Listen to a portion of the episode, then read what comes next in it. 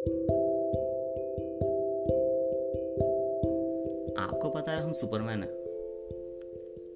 हाय, मेरा नाम है सरल और आप सुन रहे हैं साइकिलिंग के साथ सरल सी बात। आज का पॉडकास्ट कुछ अलग है, क्योंकि आज बात साइकिलिंग की नहीं है।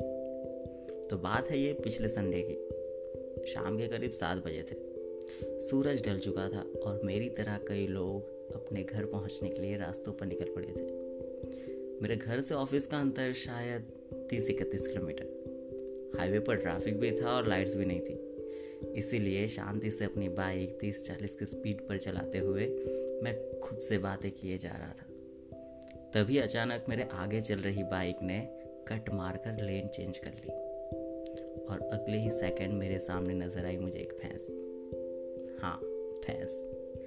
पहले सेकंड में सोचा कि मैं भी कट मार लेता हूँ, पर बाजू के लेन में देखा तो एक कार चल रही थी। और दूसरी ओर रास्ता नहीं था।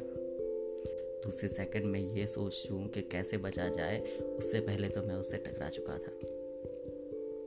हाँ बस दो ही सेकंड का रिएक्शन टाइम आँखें खुली हुई थी और एक एक चीज़ में महसूस किया जा रहा था। मानो ये वक्त भी थोड़ा ठहम सा गया था।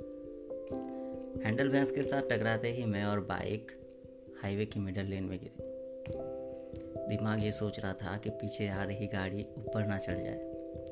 दोनों हाथ इसलिए शायद खड़े हुए थे।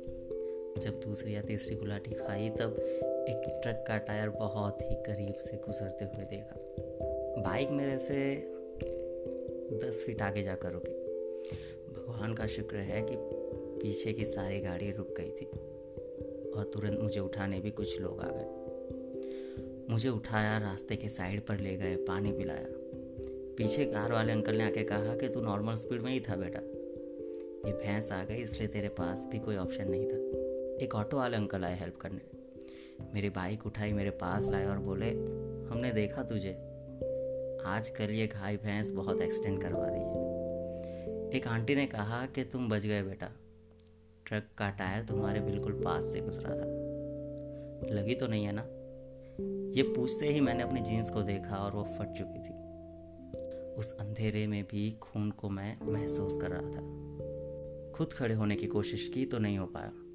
जैसे तैसे करके बाइक चलाई और वो ऑटो वाले अंकल घर तक साथ आए। एक्सीडेंट पहली बार हुआ था। थोड़ा सा घबराया भी हुआ था। पर इतना दर्द इतने लंबे समय तक बहुत सालों बाद शायद महसूस किया। ये पूरे एक्सीडेंट में जो एक चीज़ दिमाग में चलती रही। वो थी, गलती किसकी थी? कोई भी पूछता कि कैसे हुआ तो मैं कहता कि भैंस आ गई। और सब उस भैंस की गलती थी, ऐसा कहते शायद मैं खुद भी ऐसा ही मान रहा था। पर फिर सोचा कि क्या सच में? कहीं ना कहीं बाइक मेरे से कंट्रोल नहीं हुई ना। तो मेरी भी तो गलती है। बट हम ठहरे सुपरमैन जो कभी गलत नहीं होते। एक चीज़ जो इस दौरान महसूस हुई है, जो रियलाइज़ की है कि चाहे वो हमारी पर्सनल लाइफ हो या प्रोफेशनल हम गलती मानने से बहुत डरते हैं। ऑफ़िस में बॉस के सामने अपनी गलती को दूसरों का कहना बहुत आसान है, क्योंकि हम तो सुपरमैन हैं। शायद आप पर भी कभी किसी ने अपनी गलती का बिल फाड़ ही दिया होगा। गलती दूसरे की है, ये कहना बहुत आसान है, पर शायद उस गलती में हमारा खुद का कितना हिस्सा है, ये खोजना उससे थोड़ा मुश्किल। तो अगली बार गलती मानने वाले सुपरमैन बनना। क्योंकि सुपरमैन वही होता है जो खुद के साथ साथ दूसरे का भी सोचता है।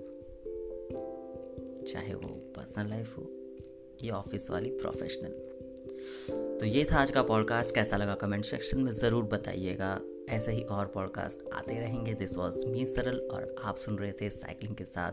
सरल सी बात।